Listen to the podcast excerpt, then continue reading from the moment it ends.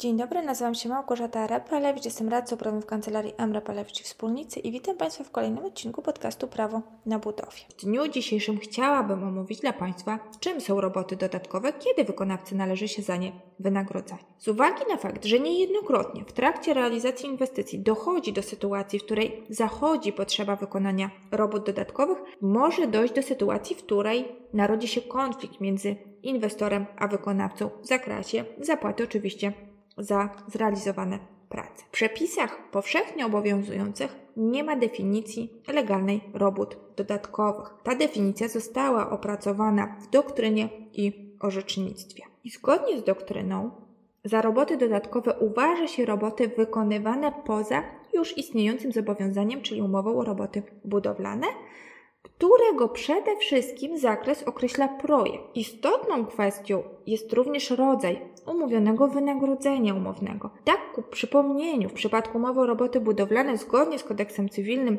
regulacje w zakresie wynagrodzenia znajdujemy w przepisach umowy o dzieło i w tym zakresie kodeks cywilny przewiduje dwa podstawowe rodzaje wynagrodzeń. Jest to wynagrodzenie ryczałtowe i wynagrodzenie kosztorysowe. Samą istotą wynagrodzenia ryczałtowego jest to, że jest określenie tego wynagrodzenia z góry, bez przeprowadzenia szczegółowej analizy kosztów wytworzenia dzieła. Wynagrodzenie to zatem jest niezależne tak naprawdę od rzeczywistego rozmiaru lub kosztu pracy. Zatem ryczałt polega na umówieniu się z góry co do wysokości wynagrodzenia w kwocie, której absolutnie przy wyraźnej lub dorozumianej zgodzie stron wykonawca nie będzie mógł się domagać podwyższenia.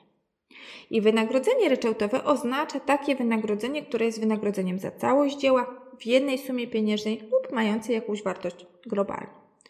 A zatem ustalenie w umowie wynagrodzenia ryczałtowego wyklucza możliwość domagania się zapłaty za prace dodatkowe, ale co ważne, w przypadku, gdy są one naturalną konsekwencją procesu budowlanego, czyli w jakiś naturalny sposób z niej wynikają. Nie oznacza to oczywiście, że w ramach tego umówionego wynagrodzenia wykonawca ma obowiązek wykonać każde polecenie inwestora nawet w przypadku, kiedy prowadzi ono do zmiany przedmiotu umowy lub wręcz czasami nowego zlecenia. Istnieje także możliwość podwyższenia wynagrodzenia ryczałtowego przez sąd wskutek zmiany stosunków, której nie można było przewidzieć. Wykonanie robót budowlanych groziłoby rażącą stratą. Natomiast wynagrodzenie kosztorysowe charakteryzuje się pewnego rodzaju elastycznością. Zgodnie z treścią artykułu 629 kodeksu cywilnego jeżeli strony określiły wynagrodzenie na podstawie zestawienia planowanych prac i przewidywanych kosztów, a w toku wykonywania dzieła zarządzenie właściwego organu państwowego zmieniło wysokość cen lub stawek obowiązujących, dotychczas w obliczeniach kosztorysowych każda ze stron może żądać odpowiedniej zmiany umówionego wynagrodzenia. Nie dotyczy, ważne, to jednak należności uiszczonej za materiały lub robociznę przed zmianą cen lub stawek. Ponadto w tym względzie istotne są informacje zawarte w treści artykułu 630 kodeksu cywilnego, gdzie jest zawarta informacja, że jeżeli w toku wykonywania dzieła zajdzie konieczność przeprowadzenia prac, które nie były przewidziane w zestawieniu prac planowanych, będących podstawą obliczenia wynagrodzenia kosztorysowego, a zestawienie sporządził zamawiający, przyjmujący zamówienie, czyli wykonawca, może żądać odpowiedniego podwyższonego czy od, odpowiednio podwyższenia umówionego wynagrodzenia. Natomiast jeżeli zestawienie planowanych prac sporządził przyjmujący zamówienie, czyli nasz wykonawca, może on żądać podwyższenia wynagrodzenia i uwaga, tylko wtedy, gdy mimo zachowania należytej staranności nie mógł on przewidzieć konieczności prac dodatkowych. I należy przy tym pamiętać, że wykonawcy nie będzie przysługiwało wynagrodzenie za roboty dodatkowe, jeżeli wykonał je bez zgody inwestora. Cechą zatem charakterystyczną dla wynagrodzenia kosztorysowego jest to, że ma ono charakter wynikowy. Zatem jego wysokość zależy od rozmiaru świadczenia wykonanego przez przyjmującego zamówienie, czyli wykonawcę i zostaje wyliczone oczywiście według stawek i cen przyjętych w kosztorysie. Kluczowym dla zakwalifikowania robót budowlanych jako dodatkowych będzie zatem zakres zobowiązania wykonawcy. I będzie to wynikało oczywiście z umowy o roboty budowlane zawarte pomiędzy inwestorem a wykonawcą. Realizując umowę, wykonawca zobowiązany jest poza projektem budowlanym kierować się również zasadami wiedzy technicznej. Obowiązkiem wykonawcy jest dochowanie wymogów przewidzianych w prawie oraz przestrzegania zasad sztuki budowlanej. Zatem roboty budowlane konieczne dla należytego funkcjonowania obiektu budowlanego, ale nie przewidziane w treści umowy, mogą zostać uznane za roboty dodatkowe.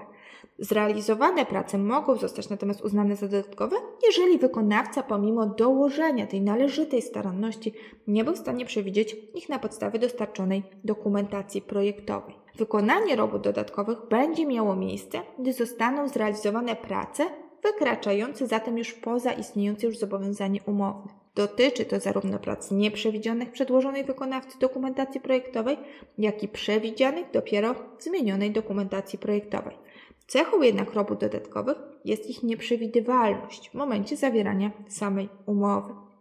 Ponadto przesłanką uznania robót dodatkowych za dodatkowe jest ich niezbędność do zrealizowania określonego w umowie celu. Zatem konieczność realizacji robót dodatkowych może kreować liczne problemy zarówno dla samych inwestorów, jak i dla wykonawców. Najczęstszą osią potencjalnego sporu pomiędzy inwestorem a wykonawcą będzie to, czy prace te były pierwotnie objęte umową, czy też nie, i wysokość należnego wynagrodzenia za wykonanie właśnie tych robót dodatkowych. Kontrowersje zatem wynikają, że skoro roboty nie były objęte umową roboty budowlane z wynagrodzeniem ryczałtowym, to stawki wynikające z umowy nie stanowią podstawy do ustalenia wysokości wynagrodzenia za roboty dodatkowe. I w takiej sytuacji najlepszym rozwiązaniem oczywiście wydaje się podpisanie stosownego aneksu podwyższającego wynagrodzenie należne wykonawcy.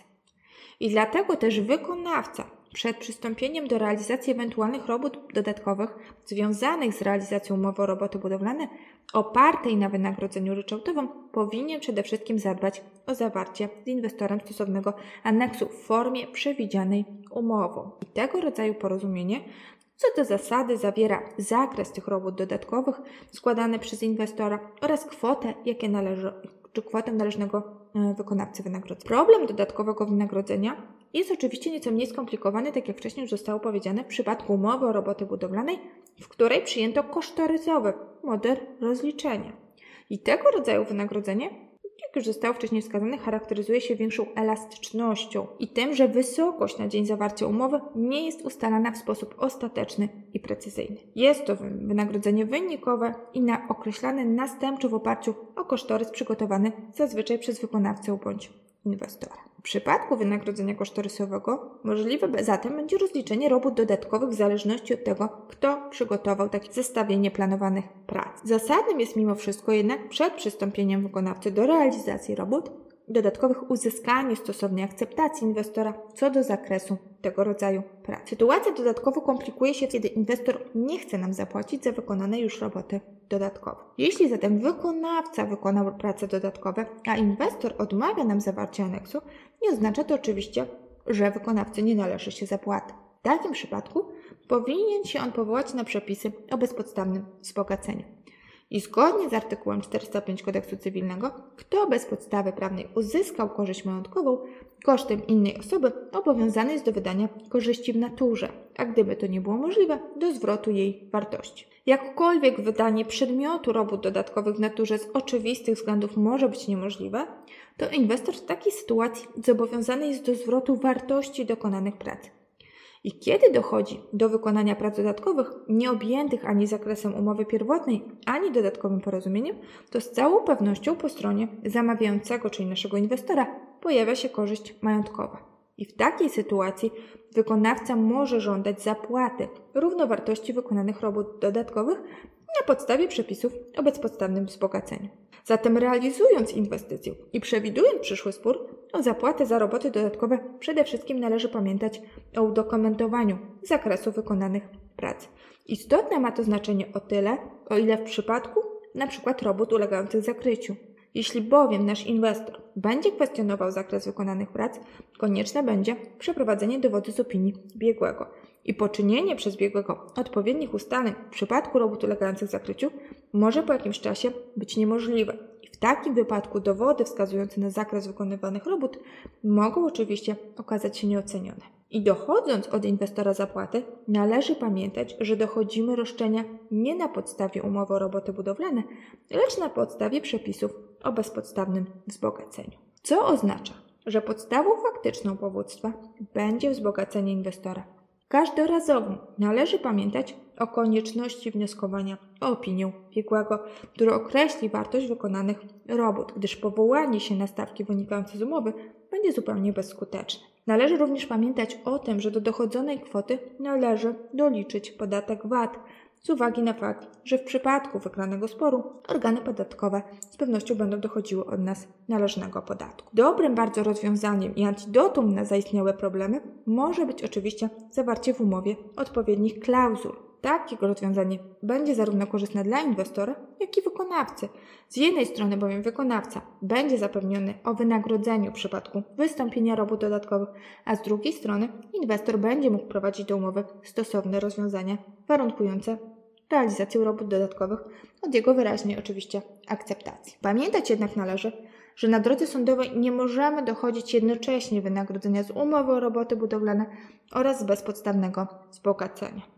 Podsumowując zatem, co ważne, przy ustaleniu wynagrodzenia za roboty dodatkowe będzie miało istotne znaczenie zakres umowy o roboty budowlane oraz załączony do niej projekt. W zależności od tego, co znajdzie się w projekcie i co znajdzie się w zakresie naszej umowy o roboty budowlane, będziemy mogli mówić odpowiednio o robotach dodatkowych bądź robotach niezbędnych do tego, by umowa o roboty budowlane została wykonana w sposób należyty i zgodny z wiedzą techniczną i z należytą starannością. Istotne w tym zakresie będzie miało ustalenie też okoliczności takich jak w jaki sposób zostało ustalone wynagrodzenie, czy jest to wynagrodzenie ryczałtowe, czy wynagrodzenie kosztorysowe oraz w takim przypadku, kto sporządzał kosztorys, czy będzie to zamawiający, czy ewentualnie nasz wykonawca. Na pewno rozwiązaniem dającym gwarancję należytego wywiązania się z umowy z tytułu robót dodatkowych będzie zawarcie stosownego aneksu, w którym określimy warunki oraz zakres robót zleconych dodatkowo oraz wynagrodzenia, jakie nam się należy za te prace dodatkowe.